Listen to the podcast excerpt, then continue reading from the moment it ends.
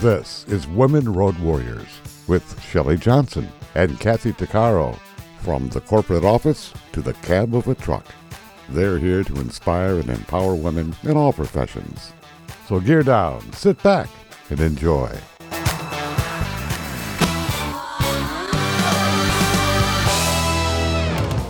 Welcome to Women Road Warriors with Shelley Johnson and Kathy Tuccaro. We're a show that works to inspire and empower women in every profession and lifestyle, including the office, trucking, the trades, and even motherhood. We power women on the road to success. We tackle all kinds of topics and we work to encourage women to be their very best with informative guests and women who've been champions. I'm Shelley. And I'm Kathy. No topic is taboo on our rig. We tackle the tough topics along with the not so tough topics. And we like to feature experts and celebrities who can assist women in being the very best they can be. There is still a lot of confusion about bipolar disorder. A person who's bipolar has unpredictable mood swings that can totally disrupt their lives and those around them. The symptoms manifest differently for women than for men. Hormone fluctuations make them worse. Because of the difference in symptoms, women often go undiagnosed for a long time. Medication is typically the treatment regimen, but patients don't always like the side effects. Too often, there's a one size fits all approach to treating bipolar disorder, and that's not effective. Dr. Aimee Daramus is determined to educate everyone about the condition. Dr. Daramus is the co host of the Bipolar Girl podcast and the author of Understanding Bipolar Disorder The Essential Family Guide. She's a nationally known expert who's been quoted by media outlets like the Huffington Post, Chicago Tribune, NBC, MSN, CNN, and Vogue. Dr. Daramus wants to clarify the misconceptions surrounding bipolar disorder. She's worked in mental health for over 20 years, and during her early tenure, she identified the medical issues that can cause a mental health problem. She realized there was no one magic therapy that can help people with bipolar disorder. Her postdoctorate degree is in neuropsychological testing in areas that include dementia, traumatic brain injury, and infection of the brain. She engages many treatment modalities with her clients that include CBT, DBT, ACT, and Adlerian psychoanalysis. We wanted to explore more with Dr. Daramus to help us understand bipolar disorder, so we invited her on the show. Welcome, Dr. Daramus. Thank you so much for being with us. Oh, it's a great pleasure. Thank you for having me.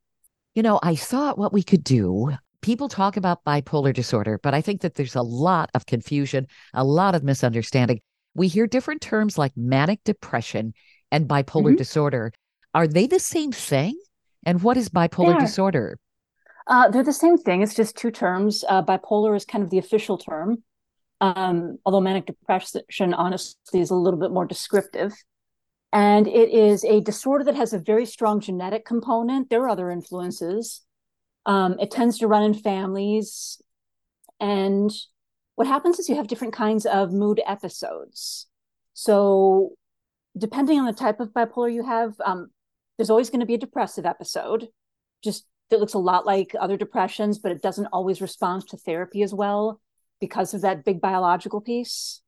And that this is a strongly biological disorder um, and then there are episodes called manic episodes, and this is a period of very, very high energy. Like at an extreme, people will not sleep for days, and even the heaviest tranquilizers, the kind they give in hospitals, won't always work to get them any sleep. Um, also, people who are in a manic episode can be very, very impulsive. Uh, I've known people to do very dangerous things that they wouldn't normally do. Um, one thing that a lot of people do sometimes is they'll get an idea in their head, they'll start a new project without really having a realistic idea of what that's going to take. Um, maybe they want to be an influencer, valid, but they've never wanted to be an influencer in their in their life before. Just when they're manic, and they buy tons of equipment and make all these plans and spend a ton of money on things, and then two weeks later, when the manic episode passes, they're stuck with the bills and sometimes a fair amount of embarrassment. I've known people to do things for various reasons, sometimes just on impulse to like run up tens of thousands of dollars in credit card bills when they're manic. Wow. Because there's an impulse control part of your brain in the frontal lobe just behind the forehead. Um, actually, it's kind of a circuit, but in people with manic episodes, that circuit is completely turned off pretty much. So there's a specific part of the brain that is supposed to stop you from doing those things. And in people with mania, it doesn't work very well. People with mania can also be very, very grandiose. It can come across as narcissistic in some people.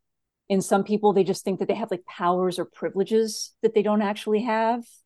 Um, sometimes they're just a little extra. Sometimes it's a full on delusion, like people who, you know, maybe I've met on the psych unit that I used to work at who thought they were the hospital CEO or a supermodel or something else that unfortunately was not true for them. Wow. So there's, there's a big come delu- down when the manic episode passes. Yeah, So some people have delusionary thinking. Hmm. they do. Wow. It's usually not a particularly dangerous delusion, except maybe for themselves. A lot of times it's more just heartbreak when they've spent the last few days thinking that they were a rich supermodel and then they have to come down from that one. What's Um, what's happening in the brain that causes all of that? Do do we know? Um, only partly. There's still a lot of research that needs done. We don't know always why it's so different in certain people, and we don't know, you know, why certain people maybe have it seasonally. Some people have it unpredictably. Some it responds to stress. There's a couple more types of mood episodes. One is hypomanic, and that just is a lot like a manic episode, but much more mild. And a lot of people can function very well during a hypomanic episode. Um, for some people, it's very unpleasant. It can be accompanied by a lot of anxiety, but for other people, it's actually kind of fun. Like, imagine being able to work all day, be as productive as you need to, but you only need maybe two, three, four hours of sleep. So you can go out and party for a while after work, then come home, get all the paperwork done, uh, do it all again the next day, and the next day for a couple of weeks. That could be a fun two weeks, Oh man, it's like Um, a massive speed buzz, right? God. right? yeah. But the price is that very, very often people who get that hypomania, the depression is that much worse.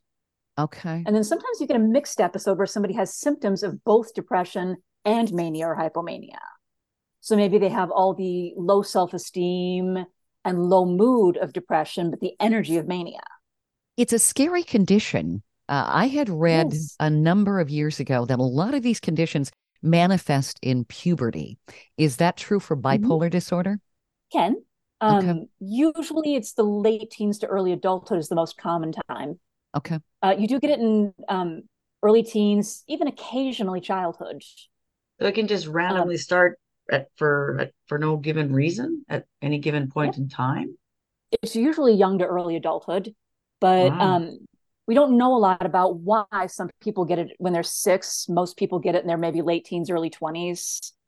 There does seem to be a slight effect of estrogen, which is why women get it sometimes earlier than men. You see the same thing in schizophrenia. Sometimes women have an earlier onset. Mhm. Um, so the disorders aren't caused in any way by sex hormones, but onset can be influenced. And another thing that we know, and this honestly isn't a lot, is that um, if you use a lot of um, cannabis in early teens and you have a family history of bipolar, so I want to be clear cannabis does not in any way cause bipolar, but in somebody who already has that genetic tendency, it can bring it on at a little bit earlier age. Interesting. Wow. Yeah. Wow. So there should be some sort of warning to people if they have it in their family. Mhm. You don't want to do that. Yeah. Mhm. that that's probably not the risk for you to be taking. Yeah. Sure. Now, the symptoms are different for women than men. What are the differences? A lot of it is early onset. A lot of it is in the way they experience symptoms. As in other depressions, sometimes men are going to experience, you know, the regular symptoms of depression too, but maybe a lot more irritability. And that seems to be social as opposed to purely biological. A lot of it seems to be related to kind of ingrained sex expectations. So there's still, you know, a lot of situations in which men are expected not to show weakness. And so on a totally unconscious level, it's not like they have any power over this.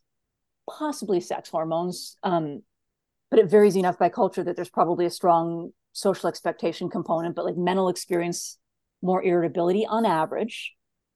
Women sometimes tend to have bipolar fluctuate a little bit with menstrual cycles or um, during pregnancy. And um, women tend to have their mania be maybe a little bigger, I think.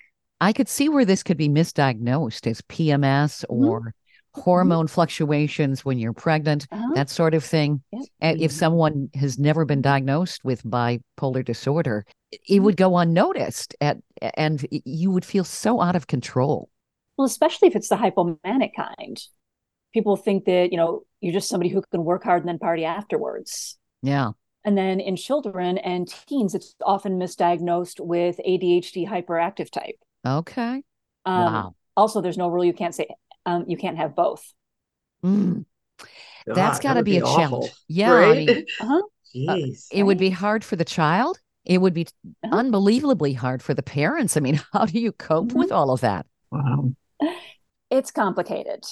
Um, eventually, most people, if they've got a dual diagnosis like that, they learn to tell the difference. Like, okay, this is what the ADHD hyperactivity feels like. This is its patterns. This is what helps it.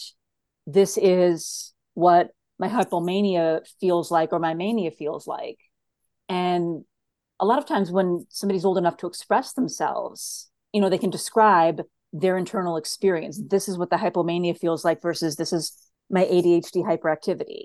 Um, but yeah, a lot of it is just spending a very long time reading the patterns. But if you don't know what you're looking at and you've been misdiagnosed, there has got Mhm. to be such frustration for the patient Yes. Uh, because Mhm. they're being told one thing, then they go to another expert who's telling them another thing. I imagine they go for Mhm. many years without finding the answers. Very often, all too often. Stay tuned for more of Women Road Warriors coming up. Dean Michael, the tax doctor here. I have one question for you. Do you want to stop worrying about the IRS? If the answer is yes, then look no further. I've been around for years, I've helped countless people across the country, and my success rate speaks for itself. So now you know where to find good, honest help with your tax problems. What are you waiting for? If you owe more than $10,000 to the IRS or haven't filed in years, call me now at 888 557 4020 or go to mytaxhelpmd.com for a free consultation and get your life back. Industry movement Trucking Moves America Forward is telling the story of the industry. Our safety champions, the women of trucking, independent contractors, the next generation of truckers, and more. Help us promote the best of our industry. Share your story and what you love about trucking. Share images of a moment you're proud of. And join us on social media. Learn more at truckingmovesamerica.com.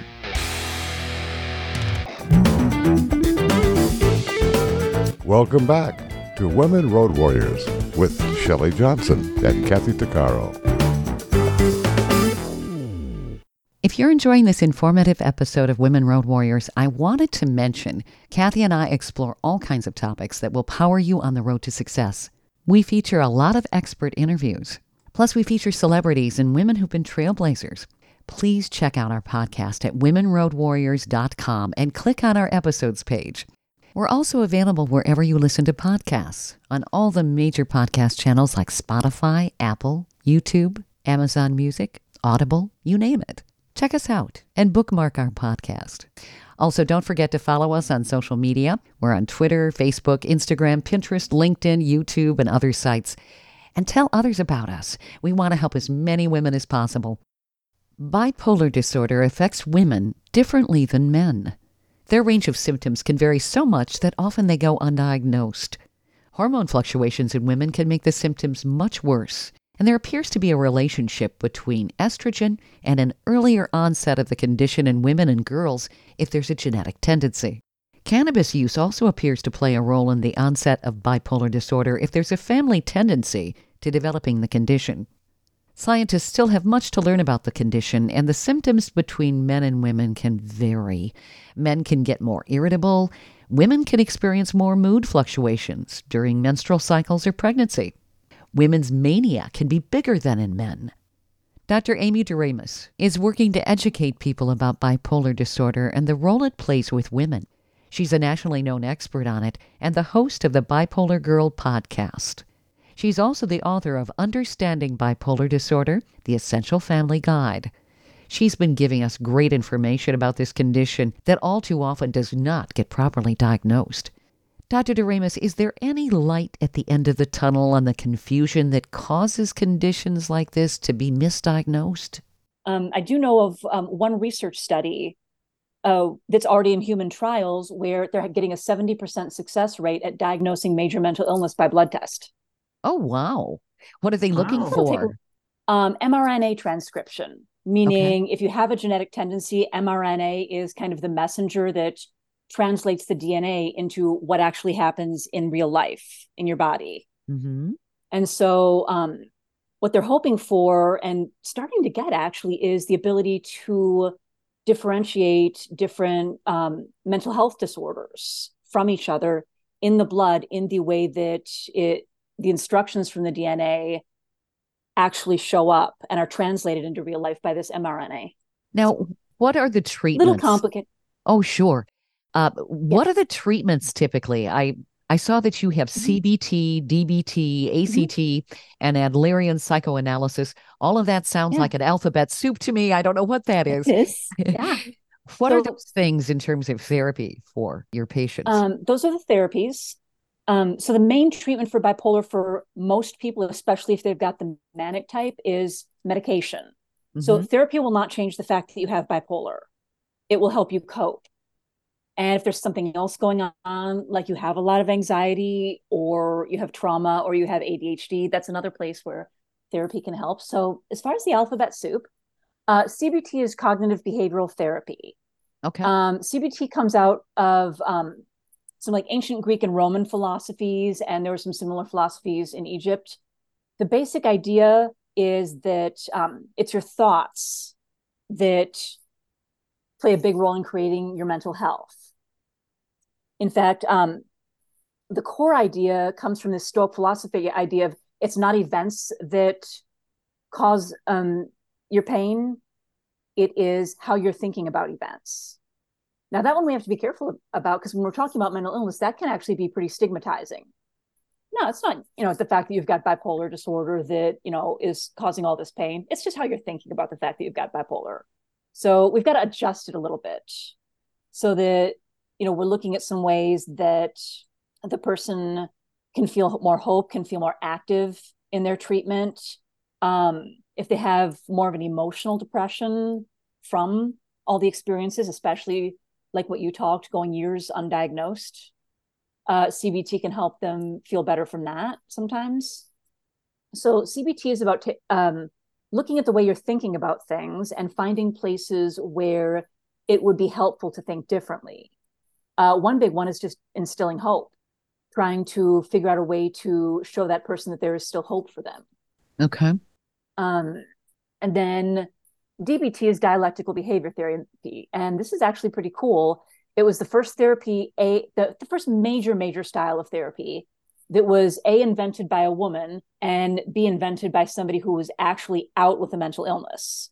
So, um, DBT was originally designed for borderline personality disorder, which is something entirely different. Um, and the woman who suffered from it, um, she's, I believe, a psychologist, psychologist or psychiatrist, um, and has had severe enough borderline personality disorder that she's been in the hospital.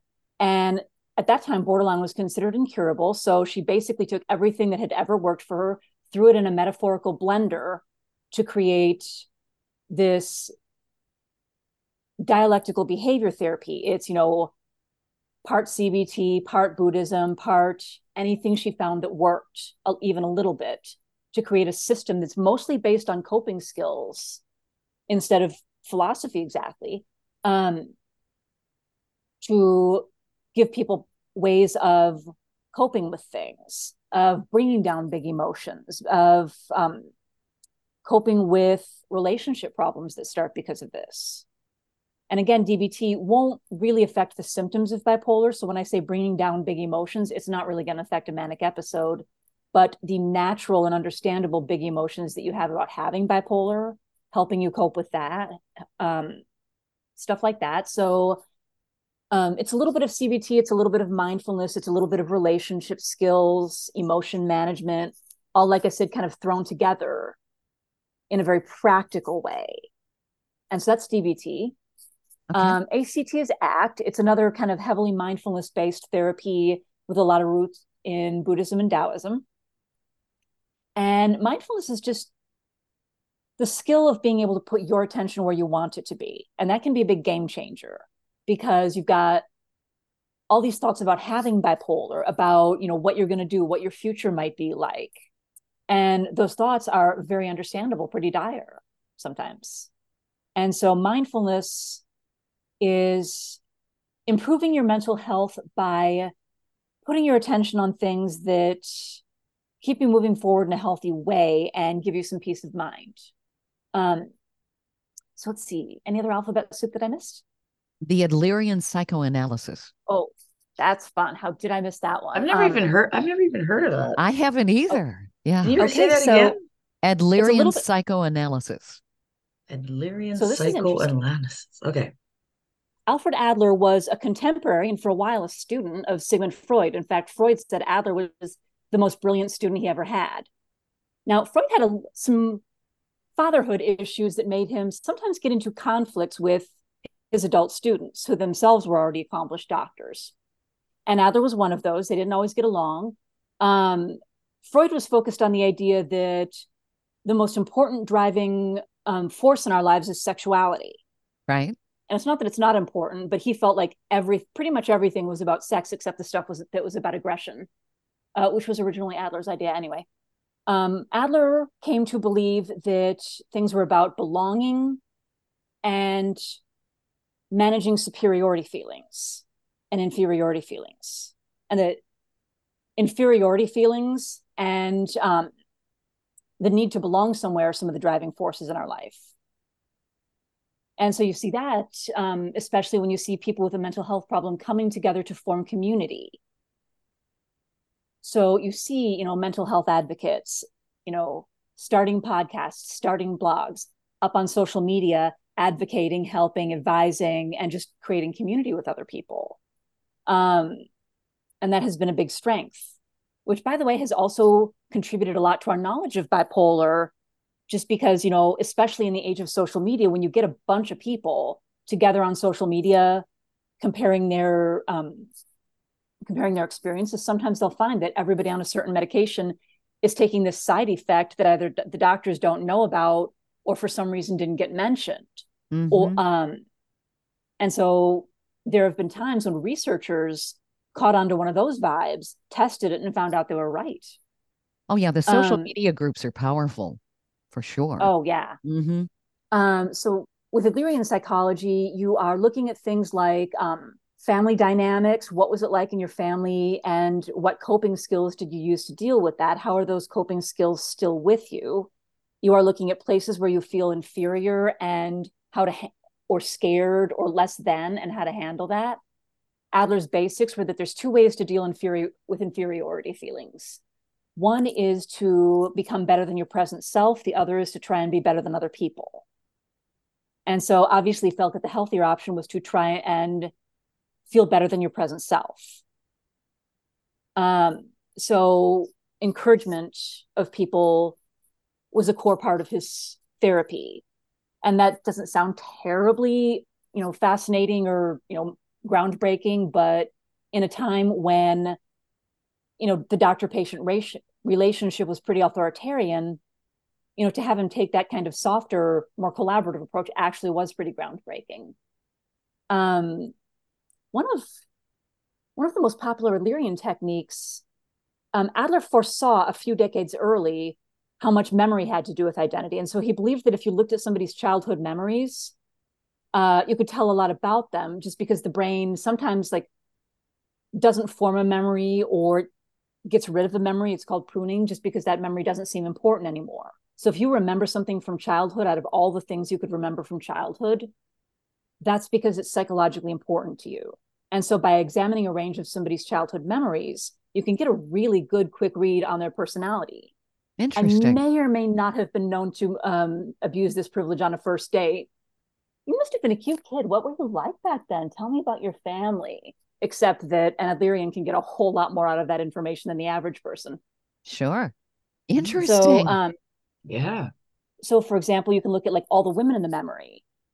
If most or all of the women in the memory have a certain trait or a certain way of doing things, that's probably core to this person's conception of what a woman is. Same with Hmm. men, same with um, any population that you could think of that they encountered in their childhood and that they have memories of. Adler believed that in these memories, if there's a pattern of movement that repeats itself, that tells you how this person feels they're doing in life. And then you look at their feelings about that pattern of movement. So, for example, let's say somebody gives you a set of memories of their childhood, and in one, they're climbing a staircase, in one, they're climbing a mountain, in one, they are playing with a spaceship pretending it's blasting off. What's the common direction? Up. Up, exactly. So, this person sees themselves as rising in life. Now, we also got to know how they feel about it. So if they're going upstairs because they've been sent to bed and they don't want to be, or they're climbing a mountain, you know, they got dragged along on a family trip and they're playing with the spaceship and the spaceship is going up and they decide that the spaceship is going to blow up, what's their feeling about this rise in life? They're not loving it. So by looking at repeated patterns of movement in the memories, up, down, away, towards, and then the feelings that are associated with those, you can sometimes get a kind of a loose read on how this person feels about how their life is going. And so that's Adlerian. And it can be really, really helpful in helping people see, you know, how their own ingrained patterns are affecting maybe how they're handling the bipolar, how they're thinking about it. And of course, family support is essential. So understanding the patterns within your family and how that affects your own mental health can be really important. And in many cases, they don't have the family support. I would imagine Exactly. that's a huge mm-hmm. obstacle. Stay tuned for more of Women Road Warriors coming up.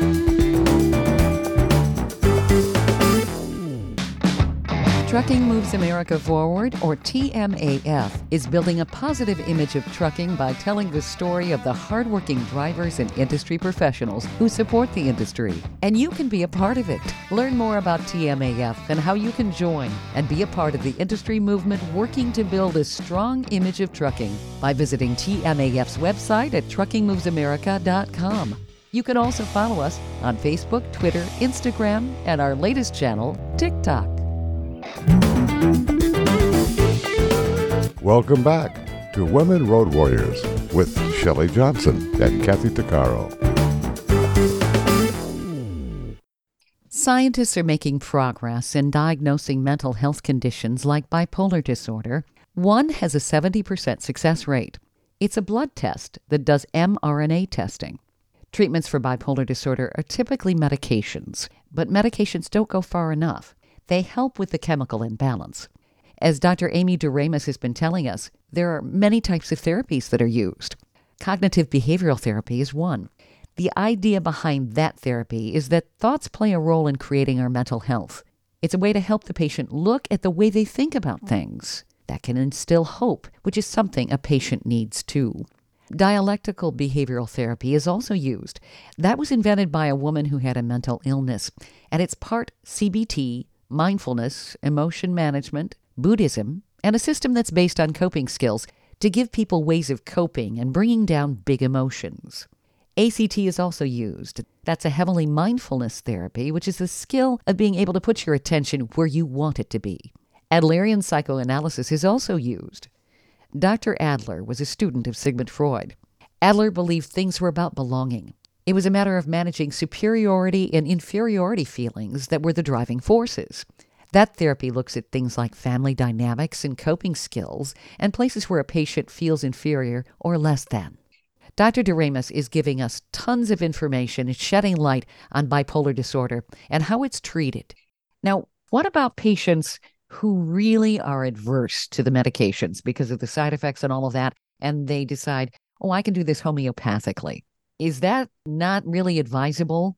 It totally depends on the situation, like how bad the medication side effects are. Mhm. The thing is that the, the main medications for bipolar, the mood stabilizers, they have some ugly long term effects that are well established in research, including damage to the liver, kidney, and organs over time. Ugh, that's no good. Mhm. People who are on those medications have to take regular blood tests to make sure the level of meds aren't going toxic in their blood to the point that it would start harming their organs. Um, and so, even so, that's a very real calculation whether the cure is worse than the disease, especially in somebody who has hypomania. And so the bipolar doesn't ever really get to the point where it's going to destroy their lives from that point of view. Um, so, you know, of course, you always worry when somebody's not on medication, especially if they, they've got the manic type of bipolar. But I see it as a very, very important calculation that they have every right to be concerned about. Have the medications you know, so, gotten better? Not really. Okay. Um, there are a couple of other options. So if somebody refuses mood stabilizers or their body is just reacting very badly to it, um, sometimes bipolar disorder will respond to anticonvulsants, the medications for epilepsy. Oh, wow. And that for hmm. some people can be a somewhat lower risk medication, better option. Mm. Um, and it, but if, if somebody's got hypomania, hypomania is typically not very dangerous, not in the way that mania is. So if this person has enough social support and therapy to get through the depression without medications, um, then it might be actually a lot safer and better for them not to do the heavy meds. And that is a very, very individual decision. Does meditation help? Um, not with the actual bipolar. Okay. Uh, for stress relief, for helping to manage your own thoughts that are under your control, um, it absolutely can. Uh, one thing to know about medication meditation is that there are even meditation has some side effects, especially for people with severe mental illness. So, um, as much good as it's done, and it has, some people in one recent study, um, up to one in five um, people who try medication meditation are going to have maybe a temporary depressive episode or get into a place where they dissociate and can't pay attention for a while or other kind of hope usually short-term effects but they can be pretty alarming. Definitely you want to be very very careful with meditation if somebody's had a trauma history because it's going to be either fantastic for them or it can actually make things a lot lot worse. Wow so what i would do it, with in that situation if somebody wants to try meditation or i feel like it might be helpful to them start with about five minutes and then slowly ease up in time so that if they're going to have a bad reaction, we find out about it kind of gently and early on. So it's you almost, know, oh, go ahead, Kathy. Oh, I just want to say, um, when I had, like, I come from a very traumatic background. And uh, when I was 40, I had a complete mental breakdown. And I went from the nursing unit down to the psych unit because it was the first time that I, I really kind of acknowledged that I, I couldn't uh, pretend anymore to that I was okay. Mm-hmm. And uh, the psych unit, uh, they were locked, and here I am, like knocking on the doors of my nursing scrubs. Let me in, let me in. They actually called security, get her out, get her out. And uh, I went down to uh, the the emergency with the assistance of two security guards, and they put me in a rubber room so that I wouldn't hurt myself. And it was mm-hmm. the first time that I was assessed by a psychiatric doctor, and mm-hmm. I honestly thought that I was bipolar or maybe mm-hmm. had a borderline personality disorder or maybe I was mm-hmm. having a psychotic episode or I, I really honestly truly believed that I was going mentally insane. Mm-hmm. Um, and it was the first time. So I sat with that the first time at number one that I talked with a psychiatric doctor, but I talked to him for two hours. And at the end of the conversation, I was sure he was going to stamp me on the forehead saying, You're nuts. You got this, this, this. Send me up to the um, psych unit uh, with, for a 72 hour evaluation and, you know, give me some happy pills and then just say, Okay, we're going to figure out there's something technically like, uh, you know, like really wrong with you. And so at the end of my talk, and I'm, you know, I'm ready, okay. And I said, Are, are we going to go? And he's like, go where? I said, well, aren't you going to, you know, lock me up, give me some happy pills and we'll figure this out. And he, he pulls his glasses down and he says, oh no. He said, my dear, he said, there's no amount of happy pills, as you say it, that will, will help you. He says, you don't have, uh, uh, psychiatric or psychotic, you know, you don't have any mental illness. Number one, you need to quit drinking alcohol because it's such a depressant. And number two, you need to address the issues, these long-standing issues since childhood. It has nothing to do with uh, being bipolar or, or, you know, like you can't put a legal term to it other than traumatic events that you need to address. And I was stunned. I really, I was at such that a level of exhaustion and I mean I mean my moods were all over the place but but I mm-hmm. I was shocked to find out that it was just um I guess the the the alcohol and the the lack of dealing with with life that that had led me to that situation.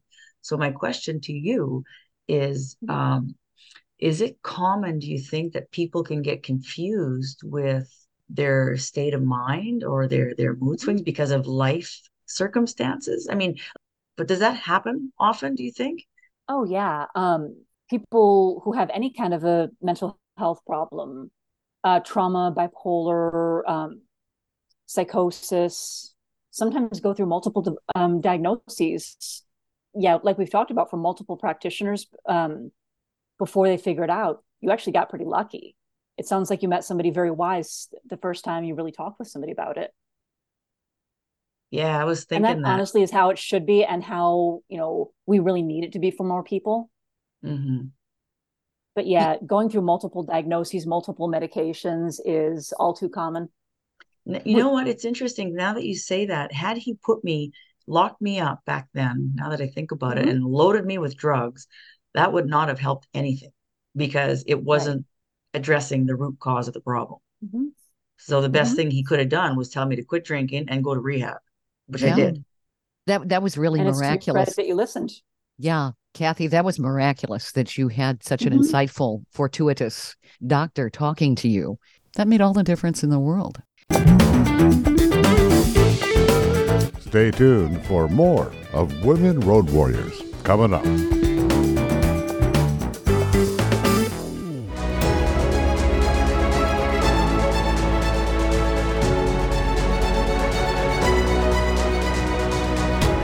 Kathy Tuccaro is nothing short of amazing. She not only drives the world's biggest truck as a heavy equipment operator in northern Alberta, Canada, she's an international motivational speaker and the author of Dream Big, an autobiography about overcoming a lifetime of trauma and abuse that led to dreams of success. Kathy inspires people the world over to change their lives and improve their self worth. Her book will change your life. She's passionate about personal growth and believes anyone can change their circumstances and overcome their obstacles if they believe in themselves. Her life will amaze you and seriously inspire you. Be sure to order a copy of her book, Dream Big, on Amazon.com.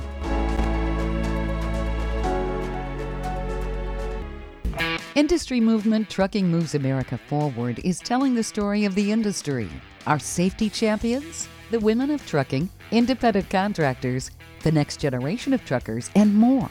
Help us promote the best of our industry. Share your story and what you love about trucking. Share images of a moment you're proud of. And join us on social media. Learn more at truckingmovesamerica.com. Welcome back to Women Road Warriors with Shelley Johnson and Kathy Tuccaro. There are so many variables in the treatment of bipolar disorder. Women are impacted differently from this condition than are men, and scientists and medical professionals are still learning the best ways to treat it. Often patients don't like the side effects of the drugs they need to take, and they opt for more homeopathic methods. There's no one size that fits all, and not all of these methods work for everybody. For instance, you need to be careful with meditation if you've had a trauma history. Dr. Aimee Daramus is clearing up the misconceptions and shedding light on this subject to help our women listeners. Her insight is just terrific. Dr. Daramus, it seems like there's so many variables in just getting diagnosed with this condition. Would you say some of the multiple diagnoses are caused by the fact that there has to be a diagnosis code? Obviously, in order for the bill to get paid by insurance and all of that, uh, maybe that pigeonholes people too much and it isn't really a true picture of what they have? Yeah because you know we meet somebody we get you know between 53 and 60 minutes to figure out the entire um, thing to the point of an accurate diagnosis. Yeah. Um i mean people do use provisional diagnoses. So let's say that i feel like somebody's got an anxiety disorder but i need more time to figure out which one. Um you know, I might just give, you know, a specific anxiety disorder and then a session or two down the road, I can always um, just put a note, okay, on further information, on further assessment, um, I'm changing the diagnosis to this. So let's say that somebody comes in for bipolar, there's a whole lot to assess. Um, and maybe because they come in with that diagnosis, it becomes the provisional. Um, because in that session, you know, I didn't I didn't necessarily have time to figure out, you know, to ask all the questions that I needed. So maybe I am like, okay, maybe it's trauma, maybe it's bipolar, maybe it's this other thing, and I don't know. So I'm just going to roll with bipolar for the moment. Now with a psychiatrist, that may might be a little bit more harmful because they're probably prescribing meds. With me, it just means you know you wait another week or two for a definitive diagnosis. So I think one of the things is not to get stuck on a particular diagnosis too early inside your own head, even if you have to take a few sessions to do it.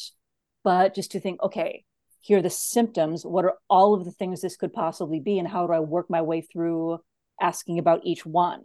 You know, that seems like for a lot of people, it could be really scary.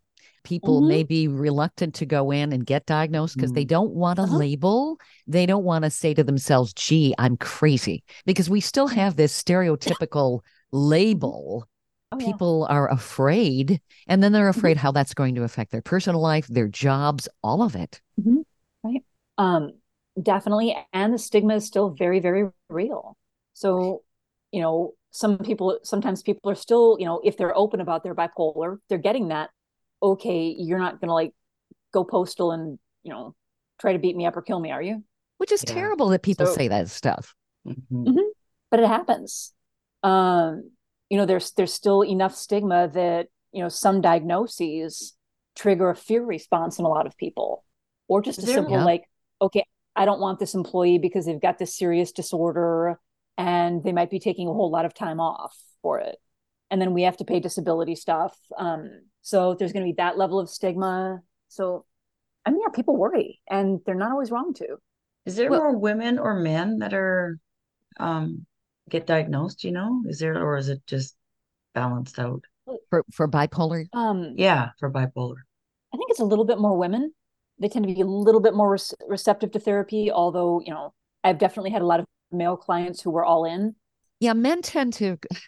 I I think a lot of times they're more adverse to going in uh, to talk to a psychologist or a psychiatrist. They'll say, "Oh, that's psychobabble." Yeah, Ah, yeah, I've heard that before. uh-huh.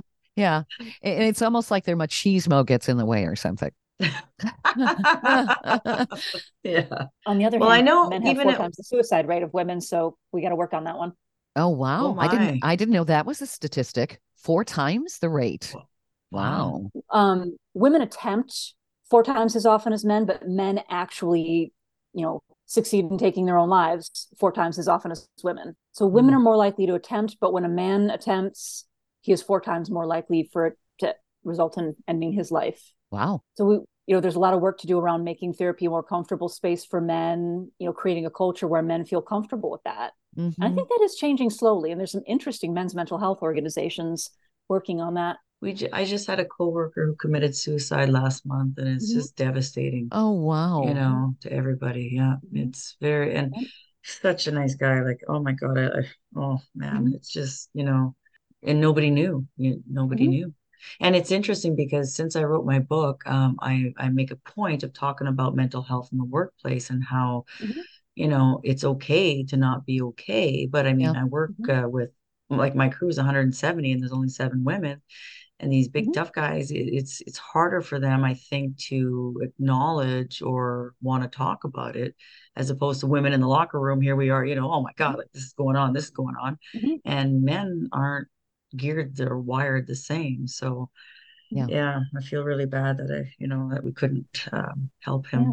there needs to be more progress in the workplace. I know we had an advocate that we interviewed talking about that. Mhm. So people can find the resources they need. I think I have read this since the pandemic. There's been more support for mental health because Mhm. the stress level was at such a crescendo with all of the shutdowns and the shelter in place. People were panicked. And I think it brought a lot of things out that made people have to look at it. Mhm. and that actually includes therapists too um, i've heard, read some estimates that as much as uh, 40% of the mental health workforce left during covid Oh, dear. or at least we Eh, lost 40%. We don't know. I'm not sure how much of that was people passing away from COVID, but there's definitely a lot of people dropping out of the profession after that. And they're so needed. Oh my goodness, that that's Uh-huh. not good. Dr. Daramus, how do you treat bipolar disorder in your practice? And I, I kind of wanted to touch on your book and your podcast and all of Mhm. that so that people could reach out to you. So with bipolar, like I said, um, you know, my job is sometimes to be a coach through the process to help people manage um, specific symptoms. Um, there's definitely a big part where I'm helping people um, create systems that will help them stay stable, like how to remember their meds, putting together social support networks and stuff, especially for people don't, who don't have any. So, you know, once we've got a diagnosis of bipolar and the client and I are pretty much agreed that, yeah, this sounds like it, we're going to do things like if they're not on medication, we're going to have that discussion. And like I said, I do recognize that that is a calculation because the meds are pretty heavy. But um, if they're open to it, you know, I'm going to refer them to a psychiatrist because it really is the meds for a lot of people that stabilizes things. So, but if a patient, a client says, you know, I don't want the meds or I have tried those meds and this is what happened, these were the side effects, or I started to have this organ damage and I had to pull off of them, it's going to little, get a little harder. And I'm going to probably, you know, emphasize social support even more because we need lots of people around that they can rely on. For example, when they're having a depressive episode, or people who are going to say, Hey, I think you need to call Aimee because you're starting to look a little manic. Another thing is tracking symptoms. If somebody's on medication, we're going to track their medication with their symptoms. And I find this works best if people can, you know, set up a symptom, but that or set up a symptom tracker, but it takes them less than 60 seconds a day to do it. The more complicated the system, the less likely they are to do it. So we just created, you know, maybe a chart, check a box when you take your medication, give, you know, this symptom, this symptom, and this symptom a number rating so that you can see if anything is trending upward or downward. Like, oh, over the last two weeks, uh, my moods were a six. Oh, now I'm in the fives. And now the last couple days I've been fours. That means my mood's going down. You know, maybe I should start preparing for a depressive episode. And that gives us a chance to put the structures for a depressive episode in place. Do they need FMLA from work? Do they need lifestyle changes? Do they need to maybe temporarily move in with somebody to make sure they're safe?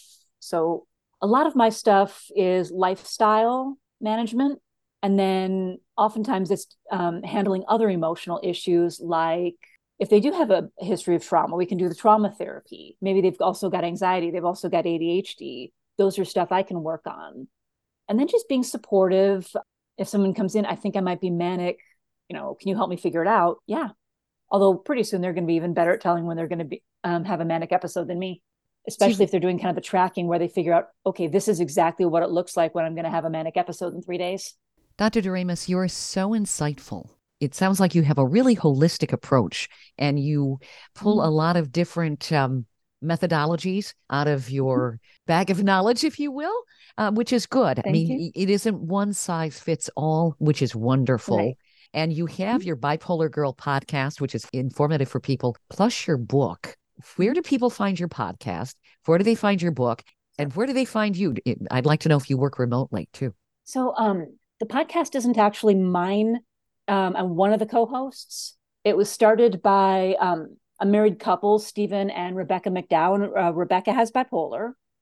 And so they started out this podcast as a married couple talking about their real life experiences with um, bipolar. And um, Stephen's open about the fact that he has anxiety and so how their um, kind of mental health stuff um, interacts. And they started asking other people on the podcast. And in the first season, they'd invited me. And so I was a guest on their podcast. And then um, second season, I was on a couple of times, and they had um, a round table where they got a lot of people with bipolar together, and they wanted to be guests instead of hosts.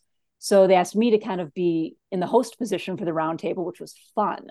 Um, and then we did that again third season, and they started bringing me on as like a part-time co-host. And then sort of we just started fifth season, and this is my first season as kind of a full co-host. Um, it is definitely kind of more their baby, and I was just kind of like brought on later on. Well, it's a terrific program that people can really Thank you. identify with on so many different Mhm. levels. Plus, you have your yeah. book. I saw that it's Mhm. available on Amazon. It is. And Barnes and Noble, um, bookshops.org for people who would rather support local bookstores than the big chain ones. And it's called Understanding Bipolar Disorder. And they can just look up Mhm. that title, correct? Yeah. um, Understanding Bipolar, the Essential Family Guide, and it focuses more on family members who are trying to figure out, you know, what they should do for a family member who's got bipolar. That is so needed.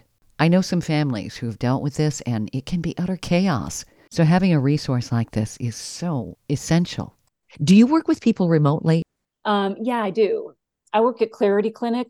Um, I have two days a week in office, and on those days, I can do either telehealth or people can come in. And then I have uh, two days that's just telehealth where I'm working from home. Where do people find you? They can just type in um, Clarity Clinic um, Chicago, and I'm at the uh, Loop office. Also, uh, my email is adaramus, A D A R A M U S, at clarityclinic.com. Uh, I also have a website of my own. It's called Audeo Therapy. Audeo is Latin for um, I dare, to kind of point out the courage that it takes to face a mental health problem. How do you spell that? A U D E O. So my personal website, personal professional, is uh, www.audeotherapy.com. And what is that again? Just in case people didn't catch that. Audeo is Latin for I dare, meaning I have the courage. So for people who are, you know, gathering the courage to actually face up to this stuff and want to deal with it.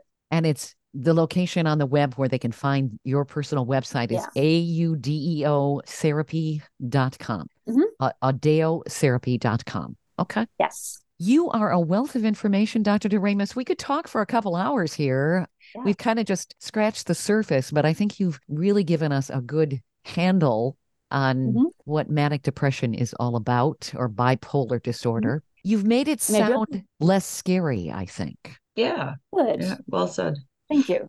I really appreciate you being on the show. Oh, thanks again for asking me. I had a great time. Terrific. Very informative. Mm-hmm. My Yes. gosh. Yeah, eye opening. It's just like, okay, now I understand a little bit more. I know you've helped clarify things for a lot of our listeners. Thanks so much, Dr. Daramus. This has been a pleasure. We hope you've enjoyed this latest episode. And if you want to hear more episodes of Women Road Warriors or learn more about our show, be sure to check out womenroadwarriors.com. And please follow us on social media. And don't forget to subscribe to our podcast. Women Road Warriors is on all the major podcast channels like Apple, Spotify, Amazon, Audible, YouTube, and others. Thanks for listening. You've been listening to Women Road Warriors with Shelley Johnson and Kathy Tuccaro. If you want to be a guest on the show or have a topic or feedback, email us at sjohnson at womenroadwarriors.com.